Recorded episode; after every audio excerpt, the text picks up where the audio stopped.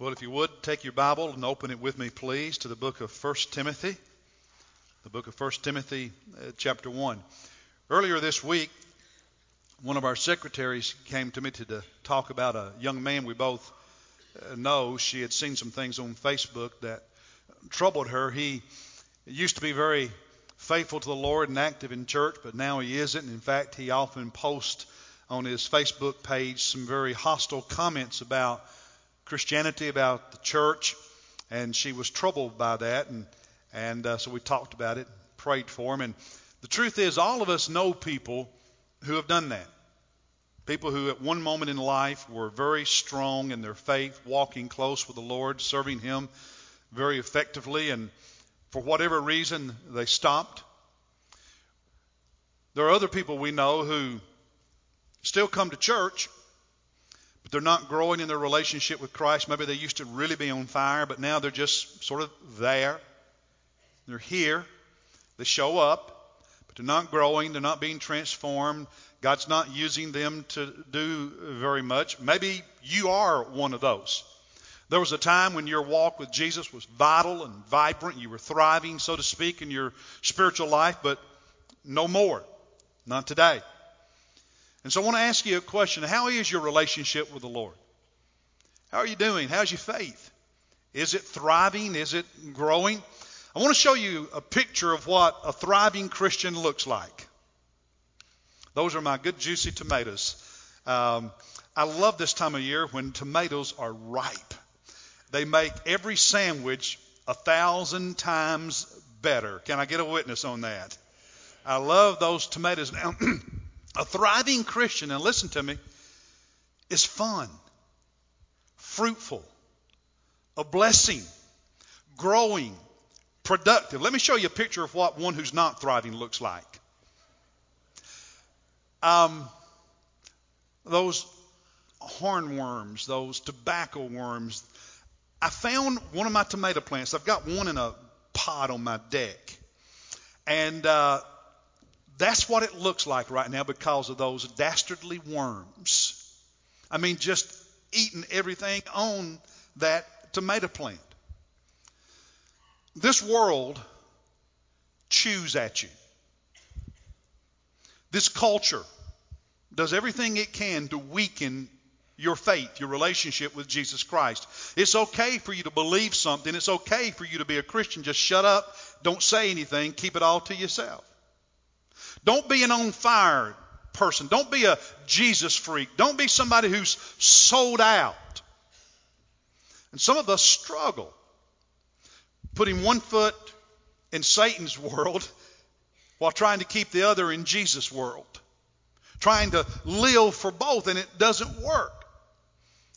So this month we're going to talk about what does it look like to be a, a thriving Christian in your relationship with Jesus Christ, not, not one that the world just sort of eats alive and defeats and therefore is not productive, but one that's, that is productive, pr- producing beautiful, juicy, ripe tomatoes, if you will. How do you, how do you remain as a thriving Christian? I love the definition of the word thrive that you see on the screen and on the cover of your bulletin this morning that says to thrive is to grow or develop, to flourish or succeed. I think that's a good description of what we're supposed to be doing as followers of Christ growing, developing, becoming more like Jesus, flourishing, prospering, succeeding, not being defeated. So, what we're going to do over the next four weeks is look at the first chapter of 1 Timothy and lift out of those words some lessons that will help us in our journey as a Christian so that we can be a, a thriving Christian. This morning we're going to look at the first two verses, and here's the key lesson that if you're going to thrive spiritually, you have to maintain a strong connection with Jesus Christ. Now, that may sound so simple, yet so many of us struggle to do that. It's foundational to everything. If you, if you build a house, you need a solid foundation for the house to stand, to not crack, to be level. And in your walk with Christ, your Christian life, your connection to Jesus Christ is foundational. Your journey begins by giving yourself to Christ, receiving Him as your Lord, surrendering yourself to Him. And the Bible says that we live for Christ, that we walk in Christ the same way we received Him by faith. The way you start is with Jesus, being connected to Jesus, and the way you continue and thrive is to maintain a close, strong, intimate connection with Jesus Christ. And so I want us to look at the opening verses of 1 Timothy chapter 1. Read with me at verse 1. He says, Paul, an apostle of Christ Jesus, according to the commandment of God our Savior, and of Christ Jesus, who is our hope. To Timothy, my true child in the faith, grace, mercy, and peace from God the Father and Christ Jesus our Lord. Join me in prayer.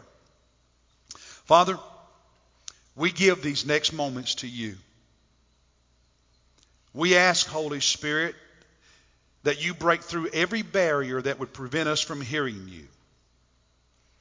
We ask that you touch our hearts that you inform our minds so that our lives might be transformed and bring honor to Christ. Lord, none of us want to be weak.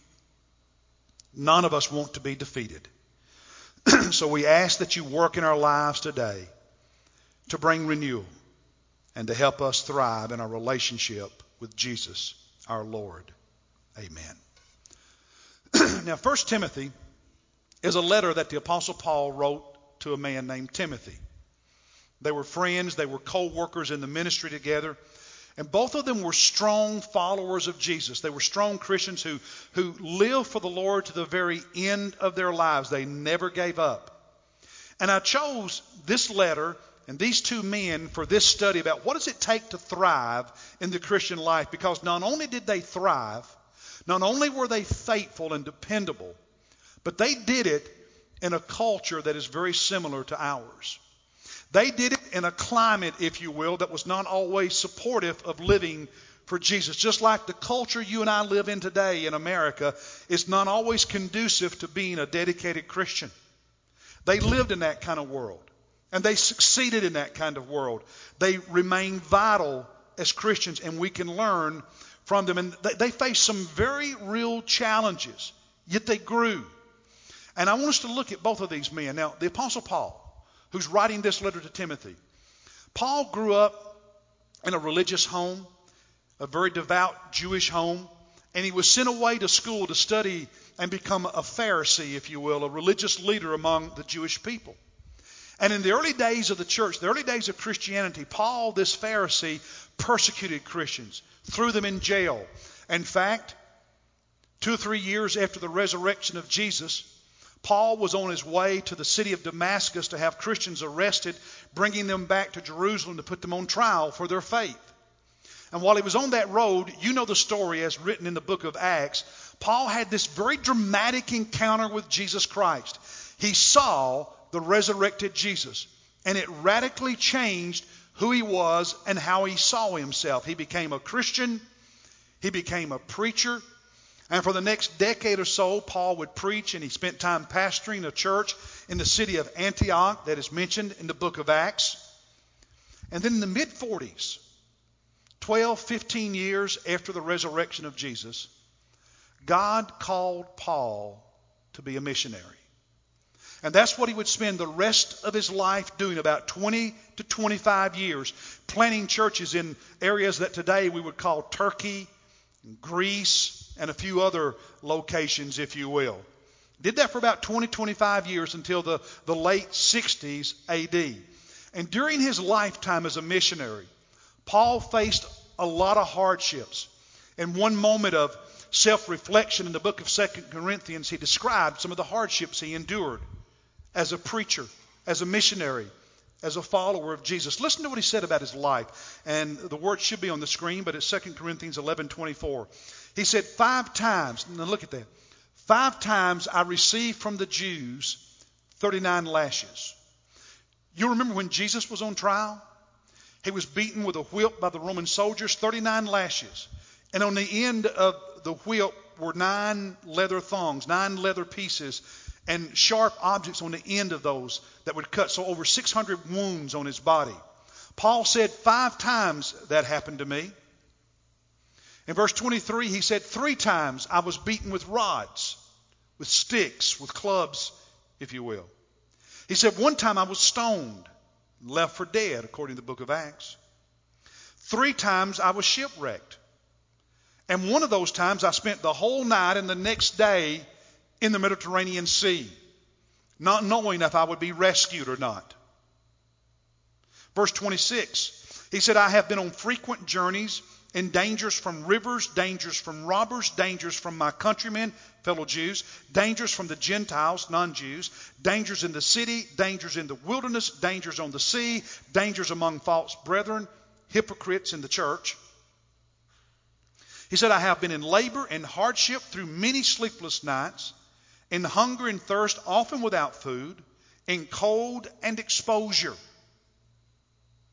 And apart from all of these external things, he said, There's the daily pressure on me of concern for all the churches. Now, I want you to contrast that with what you see when you turn on the television and listen to some preachers. That talk as though life will always be a piece of cake, it will always be easy, everything will go your way if you follow Jesus. I sometimes wonder when I listen to those people if they've ever read the New Testament. Because the Apostle Paul was faithful to the very end. His faith never wavered. He thrived as a man of God, and yet his life was not always easy. In fact, sometimes it was really, really hard. And one of the reasons some of you are not thriving in your walk with Jesus is you've bought into the lie that everything has to be good if you're living for Christ. And when things are not good, you wonder what's wrong and why God did something to you, and you give up. You become weak. You throw in the towel. Following Christ means that your life is going to have blessings and sometimes it's going to have hardships. Just like everybody else in this world. We don't follow Jesus so life can always be easy. And if your attitude says it has to be easy before you follow Jesus, you're never going to thrive spiritually on a consistent basis. We're not going to be rescued from all hardships until the resurrection, until heaven. That's not our motivation for living for Christ if we want to have a thriving faith. Now, as I said, 12 to 15 years after the resurrection of Jesus, Paul became a missionary. And in the book of Acts, we're told about three trips he took as a missionary. They're called his three missionary journeys. And that would consume the bulk of his life as a missionary.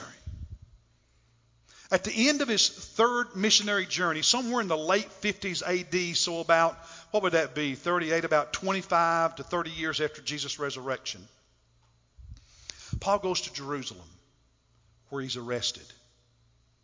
And a four year ordeal begins during which he is taken by ship to Rome, the capital of the empire, to be tried for his faith before the emperor. And the book of Acts ends with Paul in prison in Rome. Doesn't tell us what happened to him because Luke wrote the book of Acts before the story of Paul's life finished. And so Acts doesn't tell us what happened after that. He's, he's in prison in Rome awaiting trial before the emperor. And we can't say with certainty what happened to Paul after that.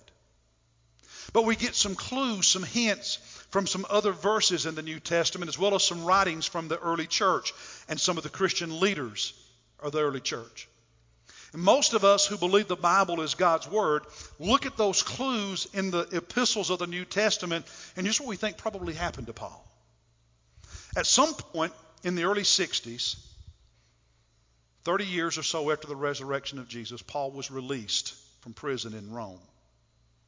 And he would spend the next four or five years continuing his ministry as a missionary. After which he would be arrested a second time and put in prison in Rome and eventually executed by beheading at the instructions of the Emperor Nero. You remember crazy Nero, the Emperor of Rome, who burned the city and blamed it on the Christians? Started persecuting the Christians in the, in the mid 60s and late 60s He committed suicide in late 68 or 69, I forget exactly. And probably sometime before his suicide, he had the Apostle Paul executed. One of the reasons we think that is because there was a leader in the church at Rome. He became the preacher of the church in Rome. His name was Clement. And about 30 years after Paul, in 95 AD or so, he wrote a letter to another church. We still have that letter today. And he talked about Paul and said that he visited the extreme western part of the empire. Now, in the book of Romans, Paul mentioned that when he came to Rome, after that, he wanted to visit Spain and share the gospel there. And west of Rome is Spain. And one writing even mentions that he may have gone as far as Britain. We don't know. In between those two times he was in prison in Rome, Paul probably wrote 1 Timothy. Because in verse 3 of chapter 1, he says to Timothy, I left you, when I left Macedonia, I left you in Ephesus to take care of the things, to fix the things that were messed up in that church. And none of that is mentioned in the book of Acts. So it probably happened between those two times that the Apostle Paul was arrested. Second Timothy, Paul probably wrote while he was in prison in Rome that last time, shortly before his execution. Because do you remember how Second Timothy ends? It's in the book of Second Timothy that Paul says, I'm already being poured out as a drink offering, and the time of my departure has come. I fought a good fight. I kept the faith. And I finished the race. I finished the course. And there's laid up for me a crown of righteousness, which the, the Lord, the, the righteous judge, will give to me on that day. When, when you read 2 Timothy, you, you get the sense that this is the last letter Paul's ever writing, and he's writing it to Timothy, this, this man who had been his associate, his son in the faith, who had been with him through so much for over two decades, saying farewell. Death is at hand. But it's okay. Because I stayed true to the gospel and I stayed faithful to Jesus Christ, and my reward is in front of me, and I'm not worried about anything. Paul was a man whose, whose faith in Christ did not depend on the circumstances in his life. I would say that's a Christian who thrived. I, I would say that's a follower of Jesus Christ that was productive. He never gave up. He never quit. He kept going forward with Jesus Christ. And if you're going to thrive in your walk with Christ, you have to get to the place that your relationship with Jesus does not depend on what's happening in your life. Now, hear that again. If you're ever going to become a Christian that thrives spiritually week after week, month after month, year after year, decade after decade, you've got to come to the place where your relationship with Jesus does not depend on what's happening in your daily life. Because circumstances fluctuate, don't they? Jesus said the rain falls on the just and the unjust good and bad things happen to all of us. Your walk with Christ cannot depend on circumstances if you want to thrive spiritually. You've got to move beyond that. Paul did. Think of all those hardships he described that happened to him shipwreck, floating in the sea, robbers and thieves, beaten multiple times, stoned and left for dead. Yet he said, I kept the faith. I finished the course. I didn't quit. I'd say he was a Christian who thrived in his relationship with Jesus Christ. So, what was his secret? How was he able to move beyond circumstances and, and, and continue to, to be faithful and to prosper in his life with Christ? When it seems that so many things can throw us off track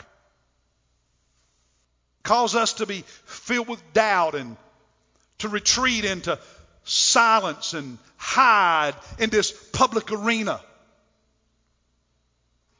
What was the secret? You see, I think it's, it's found in the fact that he had this strong connection with Jesus that he never walked away from. A strong connection with Jesus that he constantly nourished and nurtured. A strong connection with Jesus Christ that he never got over, he never let go of, that he held on to with every fiber of his being, that he felt was the most important thing in existence. And he describes it for us in verse 1. So when we read these books in the New Testament, and we look at the first verse or two where Paul and the other writers say, This is me and I'm writing this to who, we, we read over those so quickly, we miss the beautiful truth that is found in those verses. So look at verse 1 again. Paul said that he's an apostle of Christ Jesus according to the commandment of God our Savior and of Christ Jesus, who is our hope. Look at what Paul's telling us about himself. How he saw himself. Who he knew himself to be. He said, I'm Paul, an apostle of Christ Jesus. The word apostle comes from a Greek verb that means to send. So it's the sent one. It was a word that was often used for an envoy, one who would carry a message to another on behalf of someone else. It was sometimes used for an ambassador who would represent a, a king or a leader or a country to another leader or another country, just as an, an ambassador to, today will represent America to Japan or Germany or whatever. Paul said, I'm an apostle. I'm a sent one. I'm an envoy. I'm an ambassador. And in the broadest sense of the word, all of us as Christians are ambassadors. All of us as Christians are apostles in a very broad sense. Because God has sent us into this world, into this culture with a message, the gospel of Jesus Christ. He sent us into this world, into this culture, into this country as he as his representative. See, you may own a piece of property in America, but as a disciple of Jesus in the long run, America is not your home. Heaven is. You're, not a citizen in the ultimate sense of this kingdom. You are a citizen in the ultimate sense of the kingdom of God. You are His representative to this culture. And this culture is lost. This culture is full of sin. This culture is in need of salvation. It always has been. And one of the reasons so many of us struggle in our walk with Christ is we think of ourselves more as being of the here than we do of the there. And when it comes to the kingdom of God, that's that other part of our life that we sometimes bring into our existence here, rather than understanding that first and foremost, we are citizens of His kingdom who happen to have our feet planted in this foreign soil to represent Him. You have to know who you are if you're going to thrive as a follower of Christ. Paul said, I'm an apostle. Now, in the narrow sense, the New Testament uses the word apostle for those men who were with Jesus, called and taught by Jesus, and then saw the resurrected Jesus. And then on, on, the Damascus Road, Paul had an encounter with the living, resurrected Jesus. He was an apostle and had the authority of an apostle. And so he said, I'm an apostle according to the commandment of God in verse 1. Normally, when Paul talked about his apostleship, he said it's according to the will of God. This is the only time he said it was by the commandment of God. Because the will of God is always a command of God. The will of God is never a suggestion. The will of God is never something he just thinks would be good for you. The will of God is the same thing as a command of God. The will of God that's clearly revealed in Scripture for all of us as disciples is commands of God, not simply suggestions of God. And so Paul never forgot who he was. And so through all those travels and all those countries, all those hardships, all those challenges, all that opposition, Paul never forgot who he was and whose he was. And so he could speak with confidence and lived with confidence, whether he was floating in the waters of the Mediterranean Sea, waiting in a dark sail for the executioner's axe. Through all of that, walking a lonely road, wondering if a robber was around the next bend. Through all of that, he knew who he was, that he had the call of God upon his life. He never got over that. He never forgot that. And the truth is, your relationship with Jesus began with a call of God. God spoke to your heart and drew you to himself. The Holy Spirit spoke to your soul and convicted you of your sin and your need for Christ, and He drew you to Christ. That's the call of God to salvation. And every day of your life, there's the call of God upon you to be His, to live as His, to bring glory to Him, to grow in Him. It's the call of God on your life. The problem is, so often we forget that we're called. We forget who we are and to whom we belong. Paul said, I'm an apostle by the commandment of God, the will of God. And notice he said, of God our Savior. We usually refer to Jesus as Savior, and Jesus is. But it's okay to call God the Father our Savior because salvation originates with Him. What does John 3.16 say? What's the very first word in John 3.16, church? For God, right? For God so loved the world, he gave his only begotten Son. Whoever believes in him should not perish, but have everlasting life. God is the author of it. God is the one who. See, God is our Savior. And one of the reasons Paul, I think, used that phrase in this verse is because the Greek word that is translated Savior in verse 1 is the same word that Nero, that crazy Roman emperor who burned the city and was persecuting Christians and had Paul in jail, that same Nero used that same Greek word for Savior as a way of referring to himself. And it's as though Paul was reminding Timothy and the people in the church who would hear this letter when Timothy read it to them that Nero's not your Savior. The government is not your Savior. The legislature's not your Savior. The culture's not your Savior. God is your Savior. And if you put your hope anywhere else, you will be disappointed. Haven't we learned that?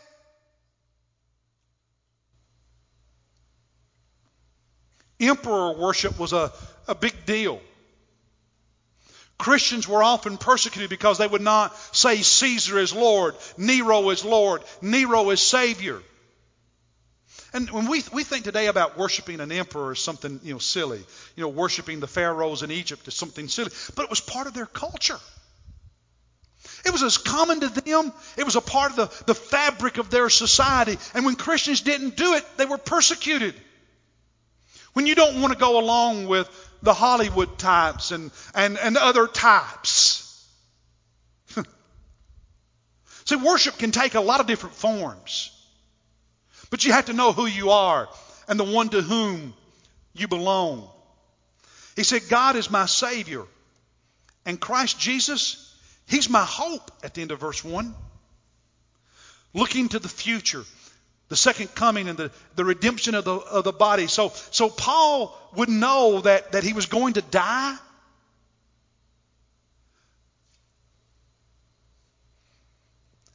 But he had a hope that was unshakable because he knew that one day Jesus would raise his body. Even if he was beheaded, Jesus would raise his body. He would be whole. He would be well.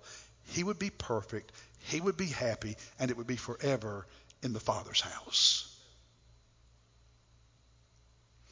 In Timothy, when Paul said, The time of my departure is at hand, that's a naval term.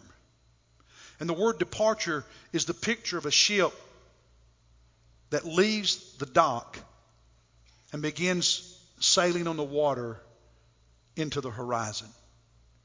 And you stand on the shore and watch, and the further away it moves, the smaller it becomes until eventually it vanishes from your sight. That's what that word departure means. Someone dies. Paul's going to die. And they're buried. And you see them only in your memory and in photographs. But when that ship would move across the horizon, even though the people standing on the shore could no longer see it, that ship was as real as ever, as big as ever. It was just out of sight. And Paul says, That's what my death is. I'm just moving from one dock to another, from one shore to another. He had a hope, and he said it was unshakable. So no matter what happened in life, he said, I'm an apostle by the command and the will of God, who is my Savior. He's the one that rescues me, He's the one that saves me, and I'm an apostle by the will and the command of Jesus Christ, who is my hope. And no matter what happens, no matter the circumstances, I will never take my eyes off my hope, Jesus Christ, and put it on anything else or anyone else to be my hope in place of Him. I really like the way he the Bible says it in Psalm 43 5. Look at that. Why are you in despair, O my soul? And why are you disturbed within me? Hope in God, for I shall again praise him. The help of my countenance and my God is as though the psalmist was saying, When I keep my eyes on God, my hope, and I choose to praise Him. As I praise Him, my countenance is lifted, my demeanor is lifted, my heart is lifted. If I'm downcast, if I'm depressed, if I'm discouraged, if I look up and praise Him, He lifts me up. But the more you look at this culture, and the more you look at this world, and the more you look at your hardships, and the more you look at your problems, and the more you look at your challenges, the more downcast you will become. To remain a vibrant Christian, a thriving Christian, you have to keep your eyes on Him. You have to keep that connection with Jesus Christ strong. That was Paul's secret. The same thing is true of Timothy. I don't have much time, but let me tell you a little bit about Timothy. Timothy grew up in a town named Lystra in what is modern Turkey. His dad was a Greek and probably not very religious, according to the book of Acts. His mother and grandmother were devout Jews who taught him the Old Testament. And on Paul's first missionary trip, Paul stopped in Lystra and preached the gospel and planted a church. Timothy's mom and grandmother and Timothy became believers under the influence of Paul's evangelistic ministry. Two or three years later, Paul returned to Lystra on his second missionary trip. And by that time, Timothy had grown so much. He was such a strong Christian.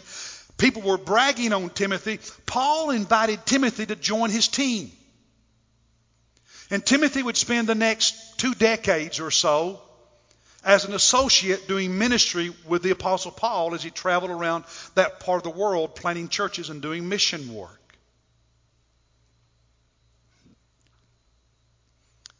And Timothy became one of the men that Paul trusted with everything. In fact, verse 3 of chapter 1 of 1 Timothy, Paul says, I left you in Ephesus.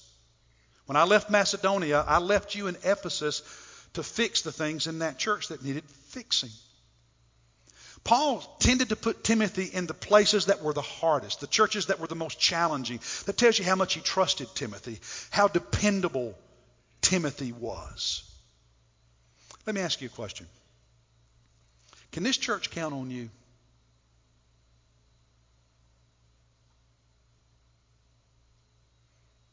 Are you dependable?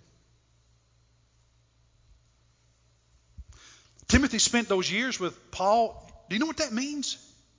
Some of the hardships Paul experienced, Timothy also experienced them with him. And after Paul was executed, Timothy continued in ministry. How do I know that? The book of Hebrews that was written after Paul's martyrdom, chapter 13. Look at this. Take notice that our brother Timothy has been released, with whom, if he comes soon, I will see you. That's in Hebrews 13, verse 23. The writer of Hebrews, we don't know who it is, the writer of Hebrews is saying to the people he's writing that letter to, the book of Hebrews, which were Christians from a Jewish background, he said, I, I want to come to you. I'm sending this letter, but, but I'm going to come to you soon. And Timothy, if he gets to me soon enough, I want him to come with me because he's just been let out of jail. So Timothy was faithful enough to Jesus that he was arrested for his faith at some point. That's all we know about it is that one verse. That's it. So Timothy was also a man who thrived in his walk with Christ even when it was hard. And so Paul said about Timothy in verse 2 he's my true child in the faith. True, he's genuine, he's the real deal. And because of Timothy's relationship with Jesus Christ, he received three things. Paul mentions them in verse 2 grace, mercy, and peace. Do you know what grace is? We often sing that hymn, Amazing Grace. Do you know what grace is? Sometimes you'll hear people say grace means unmerited favor. Let me tell you what grace is. Grace is God loving you enough to choose to do for you what you don't deserve. Grace is God looking at you and saying, I love you so much that I choose to give you, to do for you what you have not earned and what is not rightfully yours. Just because I love you. That's grace. You know what mercy is? Mercy is another word for God's love, but, it, but it's got a different shade of meaning to it. Mercy has the idea of compassion, the idea of almost of, of pity. It's God looking at us and saying, I, I, I love you and I have compassion for you and I'm taking pity on you. And where grace is God doing for us what we don't deserve, mercy is God holding back, keeping back what we actually really do deserve. Grace is forgiveness. Mercy is not sending us to hell the first time we sin. Grace is raising us from the dead and giving us a new body. Mercy is choosing to not leave us in the grave because that's what our sin deserves. Grace is doing for us, mercy is holding back what we should get both motivated from love. And the end result of those two gifts from God in Timothy's life and in our life is peace. You know what peace is? The Greek word translated peace means to literally to, to bind together two things that are separated. To glue together, to bind together, connect together two things that are separated you and God. See, it's the grace and mercy of God working together that makes peace with God, connecting you and God, gluing you and God together possible. And do you know how you have inner peace? There's some of you in this room, you're looking for inner peace. You've been looking for inner peace a long, long time. You know how you have, how you have inner peace? There is no peace in here until you and God are this. Inner peace doesn't come from stuff. Peace that lasts doesn't come from other people. Peace that's real doesn't come from the culture. Peace comes when you and God are this. The secret to these two men why through, and I chose them because of the difficulties they faced living for Christ. Because most of us are not going to face difficulties nearly as, as, as, as real as they endured. Some will, but most of us won't. We'll have some, but most of us are not going to be floating in the sea because we're serving Jesus. Most of us are not going to be thrown in jail because we're serving Jesus. Most of us are not going to be beaten multiple times because we're serving Jesus. But we're going to have hurts and we're going to have disappointments and we're going to have struggles and we're going to have to have challenges. They, through all of it, thrived as followers of Christ. You and I, whatever our circumstances, can also thrive as followers of Christ, but only if we understand it's that connection with Jesus that the Christian life begins with.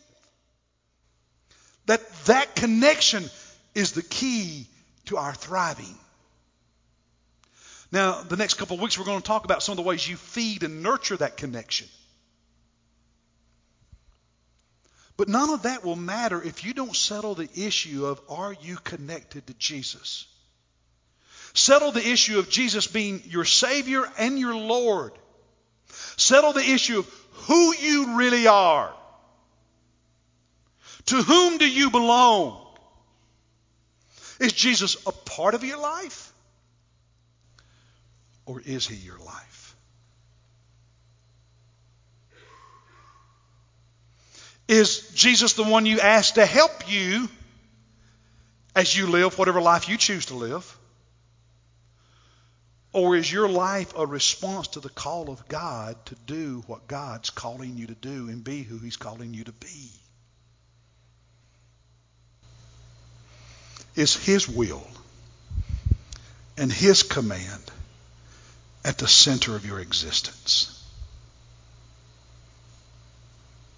Those are the issues that have to be settled if we're going to thrive. Otherwise, we're dependent on circumstances and we're up and down and up and down and up and down and up and down.